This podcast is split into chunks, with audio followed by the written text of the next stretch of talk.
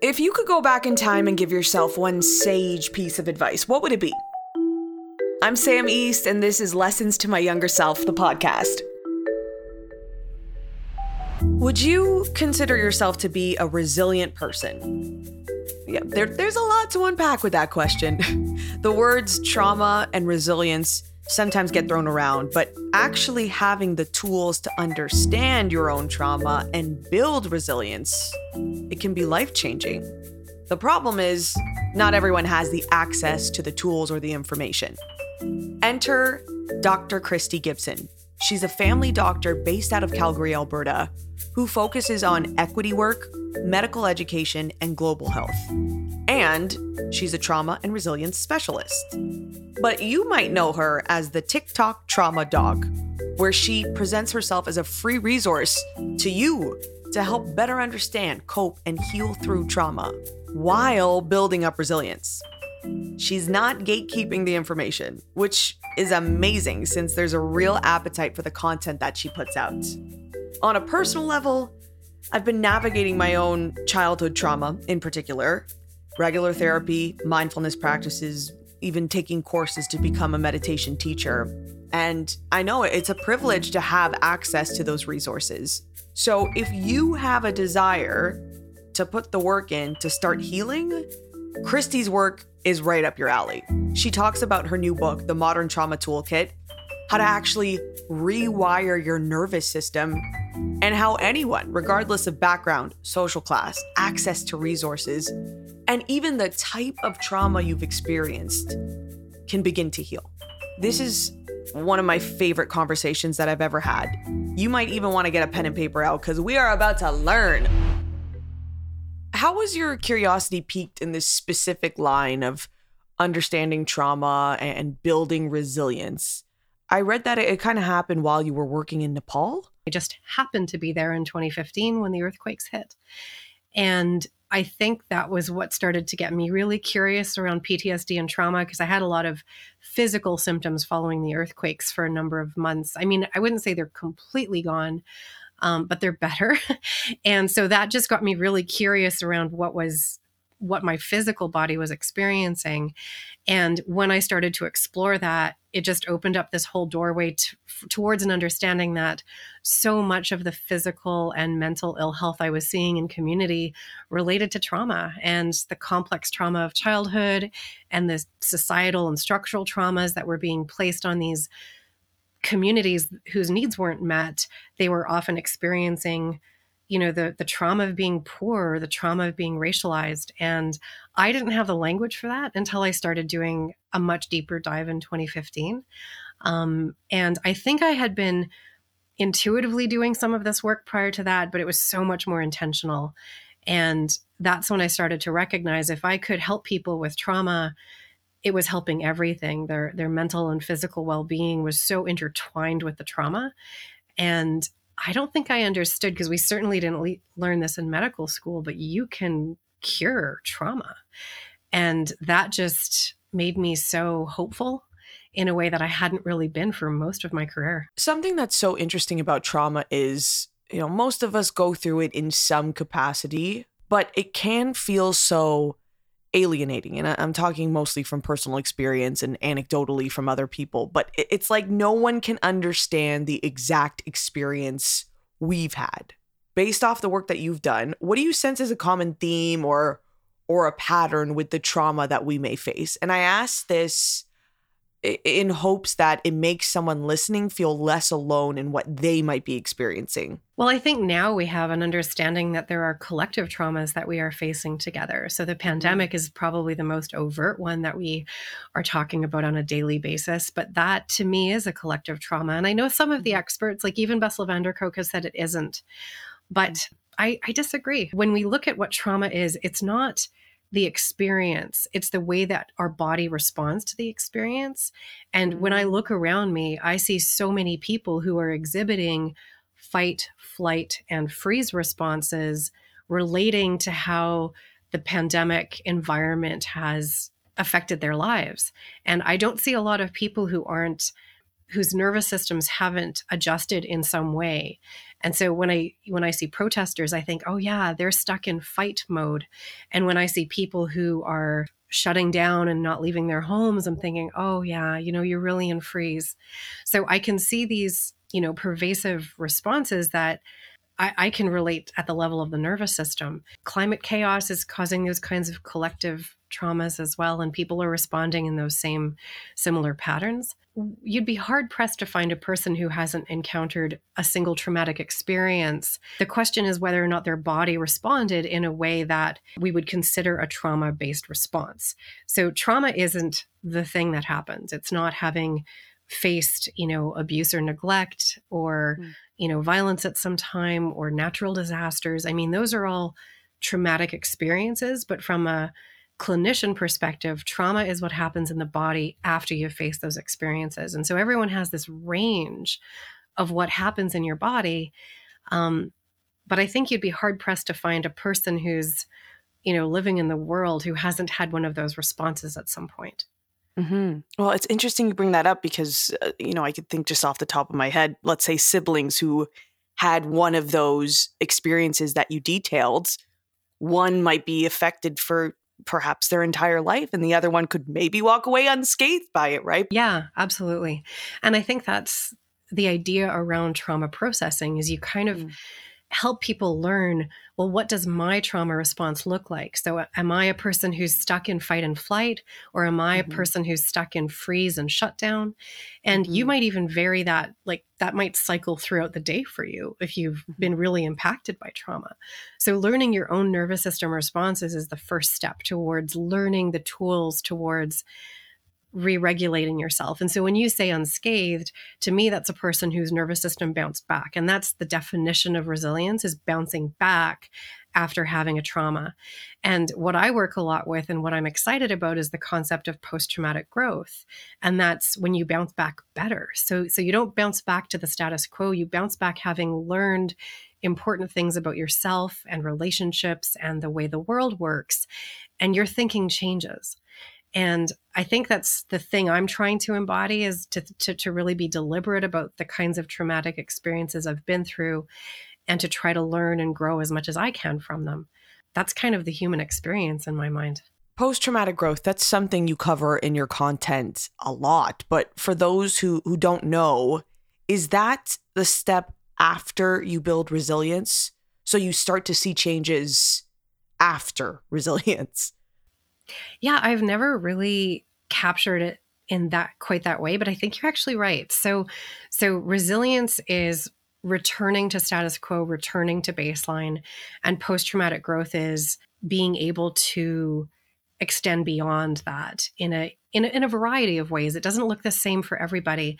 And you can have post traumatic growth within a community, within an individual, within a family system. So when I think of trauma, I think of systems. And so the body is a human system with, you know, the nervous system playing a very important role in what happens but there is a family system and a community system and an ecosystem kind of this global thing and when i think of post traumatic growth that can happen at any of those system level too so mm-hmm. what I'm hoping is that, you know, we can also manage to find ways that the family system and the community system and the ecosystem could also achieve post traumatic growth from the kinds of hits that it's taken. Could you give us an example of what post traumatic growth looks like? Yeah, for sure. I mean, the one that I see so much is um, when I'm working with a patient who does extraordinary work in processing and they can have so much more of um, personal insight and an, mm-hmm. a greater understanding of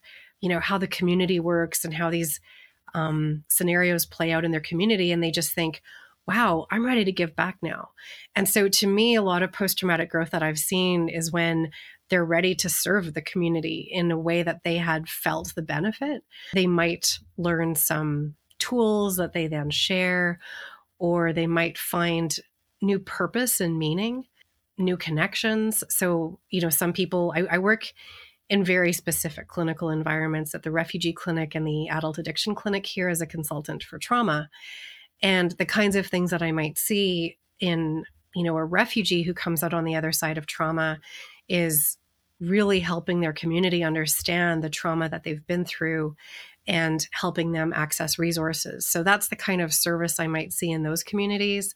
With adult addictions, I've had lots of people say, wow, these tools have been so helpful. How can I learn them? And how can I, you know, help people find ways of coping other than this addictive behavior that has served me, but now I've learned a new tool and that's working even better. And I'd like to teach other people that.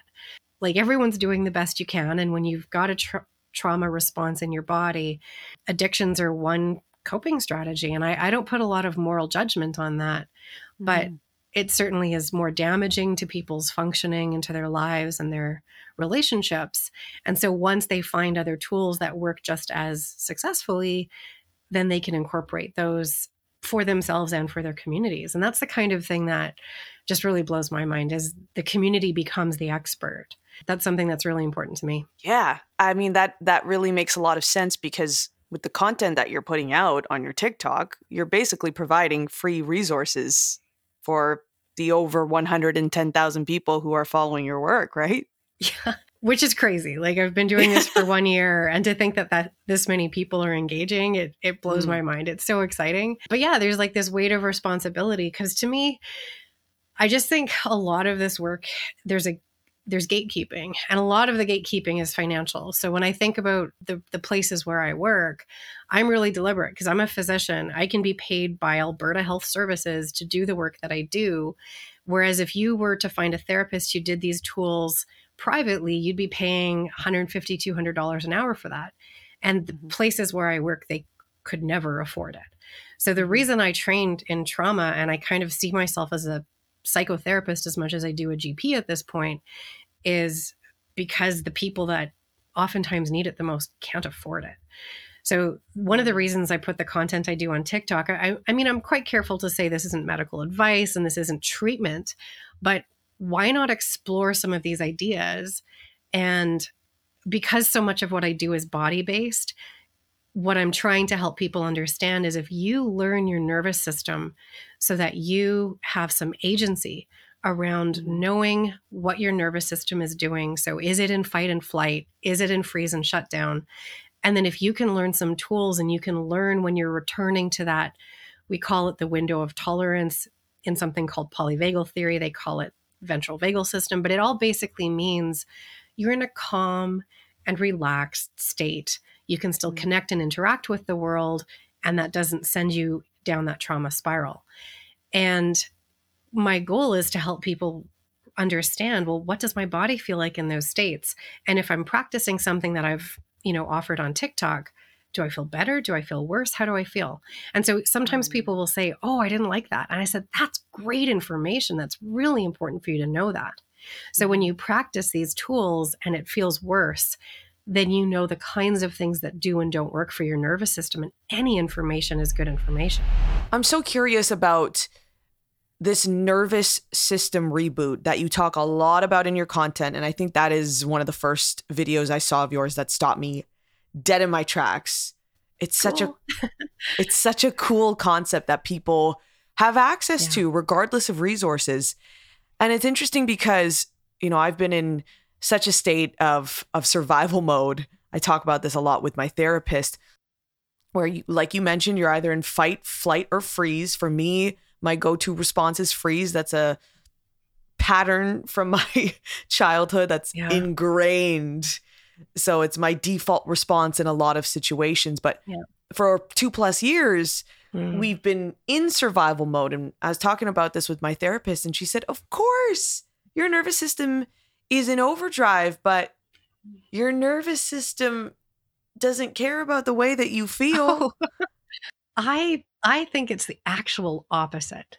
So Do you? I okay. think your nervous system cares a lot. And your nervous system, oh. every ah. single thing that it does is trying to keep you safe. So okay. I give it a lot of credit and I give it a lot of gratitude, even when it's acting like a monkey and you're like, oh my gosh, like, could you get me out of bed at this point? Like, it's a bit much. I, the whole goal of your nervous system is to keep the organism safe. And so, even mm. though these responses are frustrating and they're not always functional, mm-hmm. when you really think back, kind of evolutionary where they came from, the whole point of them was safety. And so mm-hmm. I think we do kind of get mad at our bodies and say, like, oh, what are you doing to me? This is awful. But it's awful because it's trying to keep you safe. So if you're in freeze, it's like, oh, hey, just just hibernate a little bit. Maybe this will pass. yeah. But you know, you say that there's a reboot that is possible. So what what does the nervous system reboot look like and is that something that anybody can access absolutely yeah i mean i'm i'm really quite amazed with how amenable to shifting the nervous system can be now that i understand mm. the tools like i didn't learn this stuff in medical school and frankly like I graduated 20 years ago. I, I, graduated from Toronto, actually. Back in those days, a lot of the studies that have come out to now just weren't known. So we didn't know about something called epigenetics, which means how trauma can actually be handed down through the generations. And so we mm. could kind of recognized there was intergenerational trauma, but we didn't understand there was even a biologic process behind it, not just parenting and that kind of thing. So this kind of stuff didn't come out until after I'd graduated. Even there's a really important study about something called ACEs or Adverse Childhood Experiences. And that study literally was conducted the year that I graduated medicine. And it hasn't nearly infiltrated medical education the way it should. So, you know, a lot of us train and we kind of have this biological, pharmacological uh, understanding of illness, but so much of it takes place in the nervous system. Like if you think about there's two nervous systems. One is that fight and flight, and that's called sympathetic. So your sympathetic nervous system mobilizes your body. So you need it. Like for you to just go to the gym and work out or cook a meal, you need your sympathetic system because it's the thing that moves you. So everyone kind of says, "Oh, your sympathetic system's in overdrive." Well, you need it. You just don't need so much of it. So when it's in fight or flight mm. is when you're tense all the time and your body feels restless and your mind is racing. And then you're in sympathetic overdrive. If that gets totally overwhelmed, is when the freeze response kicks in. And that's again your body saying, Wow, this is way too much for you, poor little organism. Like, let's just chill for a while. And then it slows you right down. And that's mm-hmm. when your body feels floppy and like stuck and it just doesn't want to do anything. And that's the organism kind of in a shutdown. So the parasympathetic nervous system is the rest and digest one, but it, when it goes into overdrive, it shuts everything down. And that's when the freeze mm-hmm. kicks in. And sometimes people kind of seek out those kinds of experiences where they can activate or, you know, really go into shutdown because that's what their nervous system is saying. Oh, I think this would feel better. And the goal is to try to get into the rest and digest system more often, where you do feel like you can comfortably move your body in sympathetic, but not outside of that window of comfort. And then you can get into parasympathetic, but again, not in that shutdown mode, but just stillness. So things mm. like stillness, play, intimacy, those all use the parasympathetic system. But when it's in overdrive is when it's in freeze. So what every nervous system reboot looks like is just spending more and more time in that window where everything is comfortable. And so when you can use your sympathetic system and move around and stay in a comfortable body, and when you can be restful in the parasympathetic system and stay in a comfortable and connected body. And so the whole goal is to learn well, what does that feel like for me? And what kinds of things can I bring into my life that help me get there more often? And that's really what the reboot looks like. It's not like you know, you reboot the computer and you just have a little switch behind your ear and you're like toggle the on off switch. That would be awesome. Um, it, it's more like a learning. It's kind of a journey where you're getting to know your nervous system. And the more things that happen and the more things you experience, the more knowledge you have. Everyone's body is different. Everyone's nervous system's different. Everyone responds differently to things. So it's really mm-hmm. a personal journey of figuring it out. And a big part of that must be that you have to be willing to put in the work to figure it out because there is no one size fits all. Yeah, absolutely. Um, and access is a huge issue. Like a, mm-hmm. a, lot of my patients at their refugee clinic, they're working like two, three jobs. They got five kids at home. Like, how are they going to take the time to to make that happen? So there's financial access, there's time access, there's cultural access. Like some of the things that are traditional therapy, like talk therapy, that was created by white bodies for white bodies and it doesn't always like hit mm. the mark culturally like a lot of my patients who are newcomers they present with somatic complaints so they'll show up with like belly pain or a headache and when I kind of like scrape under the surface, I can find that that's actually a traumatic response and that's how they express it. And a lot of mm. times when I do body based work with them, it's a much easier doorway for them to walk through rather than for them to share in the same way that would be expected for other people. So the more tools that a person has in their toolkit, and I guess that's where my privilege comes in is I just spent like 6 years and about 200 grand studying all the things. And that's why I'm really eager to share my knowledge on TikTok is because I just like, I don't know if you can see, but I have like 300 books behind me. And I've taken so many courses. We call it like the alphabet soup of just learning every single tool that could help for trauma. And mm-hmm. I've studied a lot of things. And the more tools that you can share with people, the more that they're going to find the right ones that return them to that window where they feel comfortable and calm. I, I want to touch on um, specifically childhood trauma, which you, you've you've talked about a little bit here. Yeah. I mean, the whole theme of the podcast is lessons to my younger self. And this area specifically, very complex, very delicate. I- I'm 32 years old. Only in the last like three years of my life have I embraced the fact that trauma I experienced as a young person is something that has shaped a lot of who I am today. Not define me, but it's certainly played a role in who I am. And more than just recognizing it like you've, you've talked about i acknowledge that i have a responsibility i owe it to myself to work through this. Mm-hmm. so what might you say to someone who is struggling potentially to process and, and heal through their own childhood trauma? I think the first thing is hope. Uh, you know that this is something that you can come out on the other side from. So when this ACEs study showed up in the late 90s the heartbreaking thing about it is that for every, you know, point you have, so the, the, there's a point system from this study. It was kind of a public health survey, and they asked all these questions around abuse and neglect and different things that can happen in the family system. They left a lot out. So I don't personally use it as a screening tool, but as a public health survey, it was very helpful.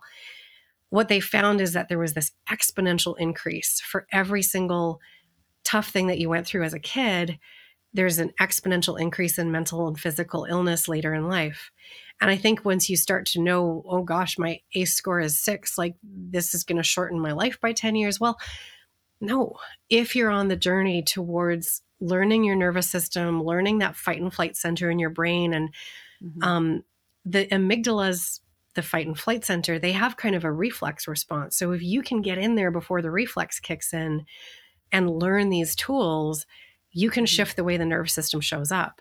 So I think a lot of people feel like they're kind of destined to this particular way that the journey will play out once they learn the ACE score and what it means. And that's absolutely not the case. I've seen all kinds of people really thrive. And mm-hmm. even with mental illness, you can thrive. So I think a lot of people feel like, you know, mental illness means you're not um, going to be able to flourish. And I think that's absolutely not true. So even though childhood trauma might set the organism up in a way that could look like anxiety when you're caught in sympathetic or ADHD, and it might look like depression and just not caring, not motivated when you're stuck in freeze that's really not it. It's it's your body's way of protecting you. It's trying to keep the organism safe. And when you learn other tools that can reassure hey right here right now i am safe. And when your nervous system starts to learn and believe that message different tools show up everything can change. And so i've seen people heal from the most devastating traumas. It's like honestly one of the greatest honors and like gifts of my career is to be able to be with people on that journey. Some trauma therapies almost feel like magic. There's one thing that I do. I'm sure you've heard of EMDR. It's when they move your eyes with their hand kind of back and forth and they have you go through childhood issues.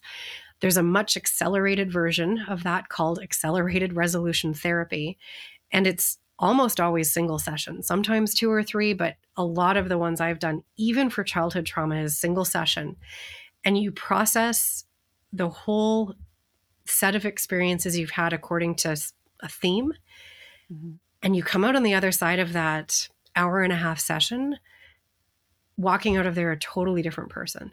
So wow. so hope I think is is really the big message and gratitude. Like rather than being angry with your body and saying like this is so frustrating or annoying or sabotaging, just be more grateful that this is my body trying to protect itself. And part of my job is reassuring it that I don't need this level of protection anymore. And these messages that I got during my childhood telling me that the world isn't safe and I can't trust people, um, I can change that pattern of messaging. So I could start to believe that sometimes the world is safe and I can trust my intuition more and more when I learn to really connect to it so that I can keep myself safe and I can trust that intuition and judge people um, as to whether or not they are safe in my life. So all of that journey is totally possible. I've heard you reference as well the the inner child in your work. What does a, a relationship with your inner child look like? I don't even really think of it as one kid. I think there's a bunch of kids in there. So there's there's one really yeah, there's like the family. So yeah. there's really cool therapy that I'm not certified in, but I've taken a number of courses in it called internal family systems. And it's basically the idea that there's certain stages of your life where something traumatic happened and that traumatic response kicked in and that child part that had to deal with this difficult thing kind of frozen time and it's still a part of us. So so a lot of the work in healing trauma is reassuring these he calls them exiles, but it's these child parts in us that just have really different opinions than our adult integrated self and they they mm.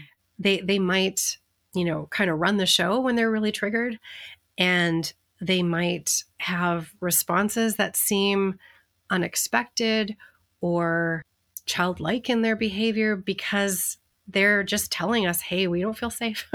We're gonna we're gonna act up a little bit here because this isn't going down the way we like. And so having a lot of compassion towards those child parts and you know a lot of people who have childhood trauma they they feel shame. And i think the more that we can shift the shame towards self-compassion and say hey of course these child parts are a little bit stuck. They they got hurt. And now mm-hmm. that you as an adult can learn to protect them and to help them feel safer and to help them understand what life looks like now, the more that you can do that integration work and just feel a lot of compassion towards those little ones. Resilience is a huge part of, of what you do. And I'm I'm really curious to hear what you think of this. And you might have seen it as well. There was a meme going around a little while ago, and it said, I dream of never being called resilient again in my life I'm exhausted by strength. I want support. I want softness. I want ease. I want to be amongst kin, not patted on the back for how well I take a hit or for how many. And I saw so many people sharing this sentiment. And I wonder, what do you think that's suggesting? Because it was the first time I saw resilience being put down like it was a bad thing. Yeah, I've seen it being put down in two contexts. That one I can definitely appreciate because it's exhausting. Mm-hmm. Like the the getting back to baseline after you've taken a hit. I mean, it's kind of like you feel like you're a boxer in the ring and yeah. someone's slugging at you and you're just like, "Oh man, could I just have a boring life for a little while?" um, yeah. so even though it's pretty awesome to achieve post traumatic growth on the other side of it and say, "Wow, look at how much I've evolved and all these lessons I've learned and mm-hmm. um, how much more you know I'm capable of on this side of things. It's tiring. So I think people asking for ease and softness is just saying, "Well, hey, world, I'm I'm kind of done taking the blows for a while." Um, mm-hmm. Could things just be easy? I mean, sometimes when I'm working with a person and they say, "Oh, and then this happened, and then this happened," I'm thinking, how can one human go through so many things that are, you know, just seems impossible. And just coming out at all on the other end of it, having survived, is incredible. And then mm-hmm. thinking of trying to be functional in kind of capitalistic society, which says you have to have a job that looks like this, and no matter what your neurodivergence, um, it's it's really hard to get there when you've been taking blow after blow after blow, and it's all you can do is kind of crawl with your you know bloodied face that was really gross analogy. Sorry. Um, very graphic. Yeah, very graphic. Um, let's let's switch to a different one. It's it's just a little bit gross. One of my favorite analogies around post traumatic growth is the butterfly. So so mm-hmm. when you think about the butterfly, um, there's this little caterpillar kind of crawling around doing his thing, and he undergoes a metamorphosis where he makes his little cocoon and he shelters up and he kind of mm-hmm. um, creates its little cave for transformation And then the poor little caterpillar dissolves itself in acid. so it's like really deeply uncomfortable to transform and most people Yes. don't want to do it like most people No. be like i don't think like i want to do the work because that's hard but transformation is Mm. hard so to come out on the other side of resilience and post-traumatic growth you've got to do the work being in the crucible being you know in the um in this cocoon until you can emerge as this butterfly that's transformed and has all this Mhm. growth and evolution and beauty and emergence. It's hard work. And then the second thing that I think communities rightly say about resilient is I shouldn't have to be this resilient. Like, I shouldn't be facing so many structural oppressions. So, there's a lot of communities that get hit hard by policy and get hit hard by intergenerational and ancestral traumas. I mean, specifically, I'm thinking First Nations, but Yeah. um, there's there's many communities that have those kinds of themes that they face, and it's not fair. And they shouldn't have to be as resilient as they have had to be because of the structures imposed on them. And I've heard that, like, I follow a lot of the uh, indigenous creators on TikTok, and and that's a meme that was going around there. Is I, I shouldn't have to be resilient like there should be a time where that that the, the structures around me make it more easeful and i shouldn't have to be fighting this Mm. hard just for my basic rights it kind of hits at the individual level and also at the system level that pushback against resilience and yeah i get it hmm There's a, there's a lot of um, emotional heavy lifting, a lot of emotional labor. yeah and community based labor too. You're up north and food costs like 20 30 times what it does anywhere else Right. and you may or may not have water and it's the highest rate of suicide on the planet. And your community is like collectively suffering so much. So even though you might try to reach out to somebody what are they facing too? Like there's just so many structures that make it really hard to to climb out of that cocoon and you know get that journey accomplished when you're just on sur- in survival mode trying to get your basic needs met. And this growth towards figuring out what the other side looks like it can happen really beautifully in community. Like there's some first nations communities that are really working on well what does it look like to bring back traditional practices and traditional ways of knowing? And how can the community heal from being able to approach it in a totally different way outside of the western medicine paradigm that's something that really interests me. I think there's so many ways that community healing can happen that we've kind of forgotten because we're such an individualistic society like hey pull yourself up by your bootstraps. But what if you can't? What if you're at the bottom of a well and you just really need some other people pulling with you? Grief is something that goes hand in hand with trauma and, and resilience. It's an inevitable part of life that we all experience, yet people still run away from it. And then to add to that, sometimes it can feel really awkward to sit with the grief or, or sit with someone else who's going through it. How does somebody embody resilience while processing grief? Yeah, such a good question, Sam. And it's it's really um it's kind of multifaceted because even when you're doing trauma work based on your childhood, part of you is grieving. Part of you is grieving the childhood you wish that like these young parts of you that suffered that you wish they could have had a different life. So grief can Oh. also be processing your own trauma stuff. And then Yeah. there's the grief that happens in your adult life when you're letting go of dreams, you know, letting go of your life during the pandemic and letting go of people and beings that you care about. Grief can happen for so many different ways.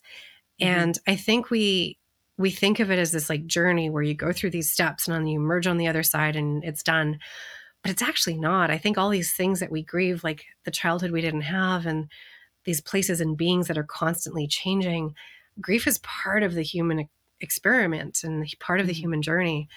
And we will get hit by these waves when something really huge happens. Like I, I think I shared with you that I lost my dad and my grandmother within the last couple of years. And oh, they were two really important people for me. And um, like it, it catches me sometimes where I think, like even when I got the book deal and I was so excited and um, obviously called my mom and sister right away, but those were people that were missing in the story that would have been so proud and would have been just a part of that celebration. So that that grief journey hits you kind of like these waves.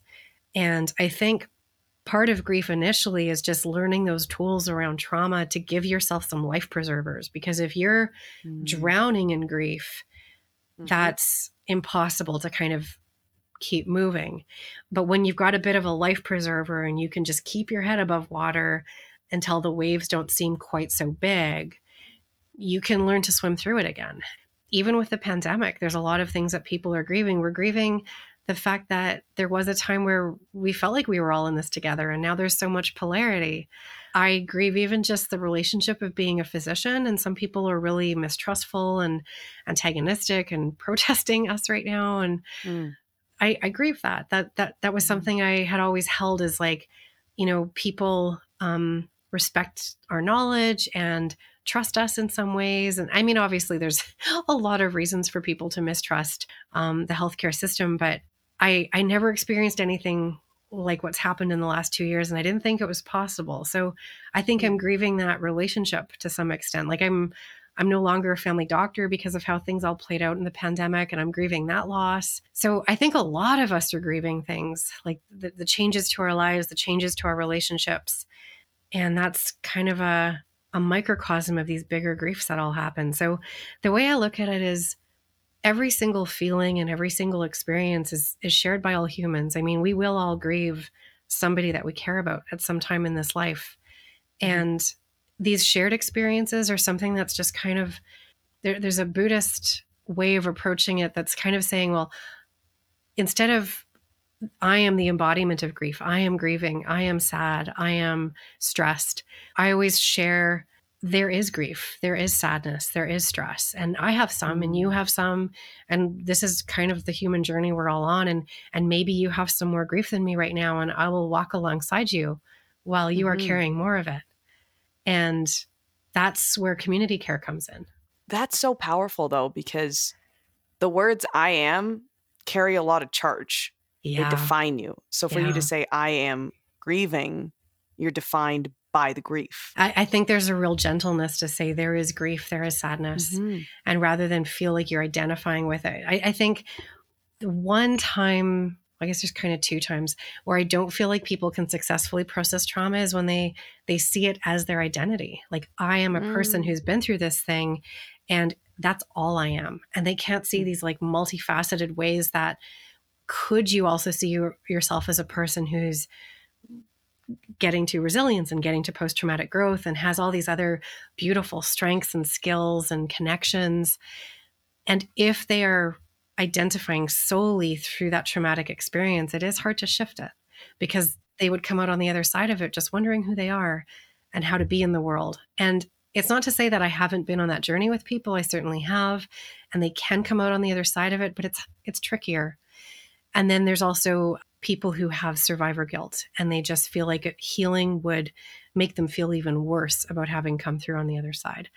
Those are two kinds of stuckness that I have seen where it's hard to move past it if that's holding you back. And that's always the first step if I see one of those things. Speaking to that sort of I am statement, I love me a good affirmation, but there's and I know I know a lot of people do, but you talk about something that's not as widely known, yeah. which is the afformation. Another another video of yours that stopped me dead in my tracks. So why is the afformation maybe even more effective than the affirmation and can you explain what the difference is some people really appreciate changing the affirmation so it's a little more softer so mm-hmm. an affirmation I will just share with uh, people who might not be as certain as to what we're talking about it would say um, I am capable, I am strong, I can get through this. Sometimes when a person tries to say affirmations, their brain just kicks back a bit and says, Well, that feels like a lie because I'm not certain about this as you are, as you, this claim here. Um, mm. Or it feels like it's so aspirational that it's almost ludicrous. Like, mm. I am wildly successful. I mean, dude, I'm trying to just make my toast in the morning at this point. you know, so yeah. so it just seems so far from reality that yeah. you know, you feel like you're aspiring to something that's impossible. So mm-hmm. sometimes affirmations work great. People say, I can manifest these things by saying these affirmations until they're true. Mm-hmm. And that's great. That works for some people. What I love about afformations is you're just saying the same same sentences, but you're just asking what if. What if I could be okay? What if I could be successful? What if I can get through this? And instead of, you know, assuring yourself that it's already happened, which mm. to some people's brains just doesn't feel true, this mm. what if just plants a seed of possibility. Because I think when you've been through trauma, the brain preferentially, and this is actually true of all humans, the brain preferentially pays attention to negative input. And that's a part of where those fight and flight centers in our brain kick in as they say, I'm going to pay attention to anything that feels dangerous inside or outside the body, and mm-hmm. I'm going to keep us safe by paying attention to every single possible threat. So, right. what an afformation does, always phrased with a positive sentence, is it just plants a seed and says, well, what if something positive could be true? What if I am somebody who could get through this? What if, what if I could be abundant or successful or happy or whatever it is that you're kind of trying to walk gently on the path towards rather mm-hmm. than trying to manifest it and leaping all the way there is what if I could just plant one foot at a time towards that journey and the way the brain works is when you're locked into a trauma response, it kind of constantly takes you into these paths of oftentimes shame. I'm not good enough. I don't deserve this people don't look out for me. I'm not mm-hmm. safe. And once you've been walking down that path for a really long time, the brain preferentially continues down those pathways. And so, what the afformations can do is just provide a different pathway to experiment with. And a lot of it is part of just knowing your nervous system. Like, does this feel possible? Does this feel self compassionate? Does this feel okay for me? And sometimes it's the affirmation, sometimes it's the affirmation. Mm-hmm. And some people even soften it beyond that. Like what I love about TikTok is the community gives me even more ideas and they'll say, "Well, I'm curious about the possibility that I could be safe." And that's mm. an even mm. more gentle way of approaching it. And so mm-hmm. sometimes people need even more gentle seeds to plant and mm. Yeah, it's it's more like when you learn your nervous system and you learn, well, how's that hitting in me? Does that make me feel anxious? Does that make me shut down and freeze? Because sometimes the afformations do that for people. So, what I love about afformations, and I wasn't the creator of the affirmations, I actually learned it during um, training for something called havening or delta wave therapy, where you provide um, different wavelengths in the brain. So, rather than the stressed out gamma waves predominating, the more calm delta waves show up. And when I learned this technique, actually, the afformations were one of the tools that they added to the havening skills. It's just interesting because nobody's really published about the afformations. And so a lot of people think that I've originated it, and I haven't. But what I do is I just provide so much information to people that could be helpful. And the whole goal mm-hmm. is to say, I'm going to provide you with as many tools as I possibly can. And your goal is to learn your nervous system and just figure out are these tools helping me stay in a calm and connected body more of the time. And for some people, the afformations really do that. You made an announcement not too long ago. You have a book coming out spring 2023, The Modern Trauma Toolkit. Yeah. So exciting. I mean, if you've gotten yeah. to this point in our conversation, if you're listening and you know anything about uh, Christy's content online, that's like the gateway to what we can learn more about in this book. So, can you tell us a little bit more about what we can learn once we get our hands on this book? When I started really pouring into the literature and the books around trauma, I felt like a lot of it wasn't fully accessible to the kinds of patients that I see. And even the kinds of conversations that I'm having on TikTok, they really want professionals like me who are privileged in a specific way to acknowledge that there is this structural trauma that's happening. So if we try to say, oh, you're facing this individual trauma, it's up to you to fix it without saying, mm. hey, what are the systems that impose this trauma on you? And how mm. can we also work collectively to heal those systems? So there's a couple things that I think are different about my book. One is I'm trying to make it really accessible. I'm trying to aim it at kind of the demographic that I attract in TikTok, um, mm-hmm. but also being really deliberate around seeking out diversity. So making sure there's people who've had racialized experiences and different genders. I think it's really important to make sure that people don't read the book and say, well, this is only working for one particular lens. That was really important mm. for me, both to be accessible in terms of the way I explain things mm-hmm. and accessible in the way that you say, well, this this is me. This is something I relate to. The other thing is just really having a solution focused lens. A lot of times when you read a book about trauma, it might touch on some of the things that are helpful, but when you're reading about, you know, neurofeedback or even like the accelerated resolution therapy I mentioned earlier, and you can't access that for whatever reason, it can feel really hopeless. And so my my goal with the book is to say, hey, there's so many ways that you can approach healing your nervous system responses from traumatic events. And I'm mm-hmm. going to provide you with lots and lots of tools throughout the book. Like literally, I think every chapter but one so far is peppered with what I'm calling practices. And they're mm. invitations. They're just saying, hey, if this is something that sounds interesting to you, you might want to experiment with it and then check in with your body. Does this feel better? Does this feel worse? Where are you at?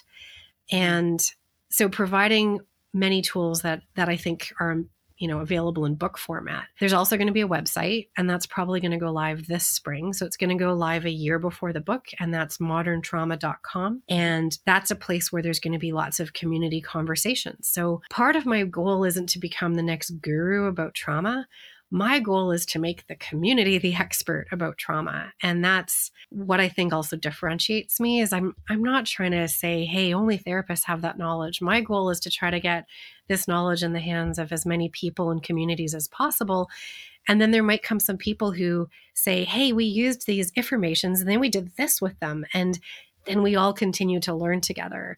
Or they mm-hmm. might say, I learned this tool, but it really didn't fit for my community because of this particular you know thing that we face and so we did it in a different way and let's share that. And i think once community starts having these bigger conversations about what's working and not working is when we're going to really see things move. And i think the fact that we're talking more and more about trauma is really opening the door towards allowing that to happen. We have a rapid fire round. We do this with every guest and sure. I'm going to rhyme off some words or phrases. You tell me the first thing that comes to your mind. And it doesn't have to be one word, just whatever comes to your mind. Okay. Resilience. Status quo. Your favorite affirmations. I think it's around hope. What if I could be hopeful? What if I could be self compassionate? What if I could believe that I deserved healing? Because it's so hard to do the trauma work without believing those things first. Mm healing? There's a difference between healing and curing. And a lot of the work that I do, both in kind of palliative care um, and, you know, medical assisted death and trauma, is with the understanding that great healing can take place without necessarily curing. You can't reverse time and say this trauma never happened, but mm. incredible healing can still take place. A modality that I swear by attunement. Uh, there's a really brilliant trauma therapist in Arizona called uh, Eric Gentry, and I've done all of his trainings because he's just so bright. And he says if you have like the ability to attune and see each other's kind of nervous system responses, especially mm. when you're the therapist, it doesn't actually matter what modality you use because so much of what's taking place is validation and me maintaining a safe environment for somebody. And if you can do that for yourself, like if you can do kind of self attunement, that's beautiful. But if you can be attuned with another human, that's the journey. So sometimes people mm-hmm. don't have to do trauma processing with a therapist. They can actually learn that they can be safe in the world and that they can trust people from an attuned relationship. So I think attunement is kind of the the thing. And finally, in this round, words to live by interconnection. So, this might be slightly controversial, but one of the things I think is super cool to explore in trauma spaces is psychedelics. And hmm. so, I won't get into any details about it because a lot of psychedelic research is supposed to take place in these really formal, you know, um, research environments. Um, mm-hmm. But what I've learned through the advent of psychedelic medicine is that when you start to have a really great understanding of interconnectedness of all beings and all matter, that's a really large step in healing trauma, which is why sometimes psychedelic work kind of takes you a leap ahead when you're when you're processing trauma, both complex, so like childhood stuff as well as like an incident trauma when one thing happens to you. Mm-hmm. Sometimes that work can really have a huge advance when you do psychedelic work. And there's other ways of achieving that for sure. For me, what it does is it just gives you this sense of like the interconnectedness of all things. Mm-hmm. And once you have that understanding, your place in the schema just really falls into that place of self compassion, that place of compassion for others. And mm-hmm doesn't seem so overwhelming. I feel like we need to do a whole other episode on that, but just to clarify for people, by yeah. psychedelic work, do you mean I'm I know everyone hearing that is thinking the same thing. Do you mean psychedelic drugs or is there another component that we're not aware of here? No, I'm talking psychedelic drugs and some All of which are like psilocybin mushrooms. Mm-hmm. Um, so there's a lot of work being done in the space of that intersection between trauma and psychedelic drugs. Mm. The only one legal in Canada right now is ketamine, but there's a huge push towards um, psilocybin because the research trials are amazing. They're also really good for MDMA.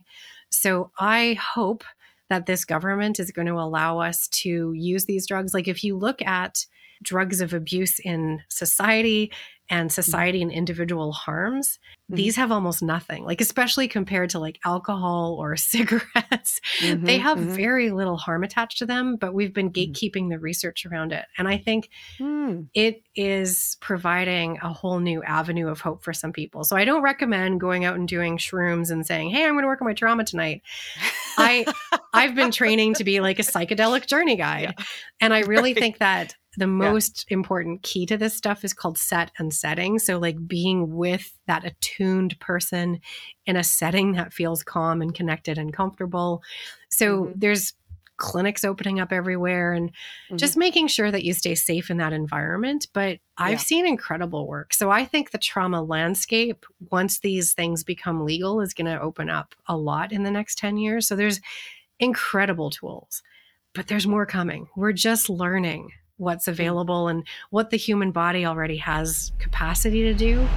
Okay, last thing here. We we wrap every episode like this. With all your experiences uh, and your work that you've done in trauma and resilience, if you could go back and talk to younger Christy, mm. and that could mm. be Christy as a child, Christy as a teen, Christy from last week, it doesn't matter. What words would you pass on to that younger version of yourself? That is such a good question. I think the journey that like I'm constantly trying to figure out is that self compassion. Like, even when you mess up, even when you hurt somebody, even when you don't have like a lot of self esteem, mm-hmm. you are just doing the best you can in any given moment. And you're kind of a product of all your past experiences. And go easy, you know?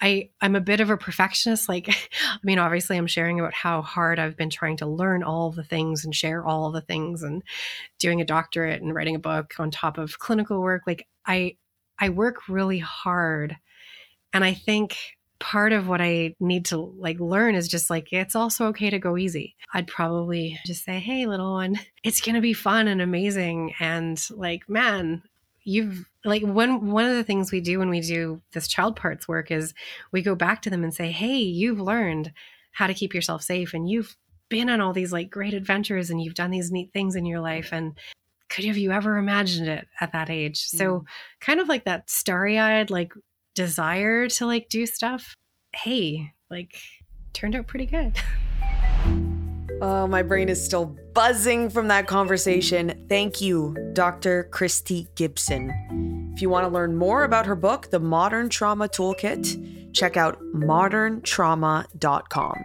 And like we referenced, she's got a ton of free resources on her socials at TikTok Trauma Doc. Next episode, we're talking to medium Tracy Stella. That's next week on the Lessons to My Younger Self podcast. I'm Sam East. Thank you for listening.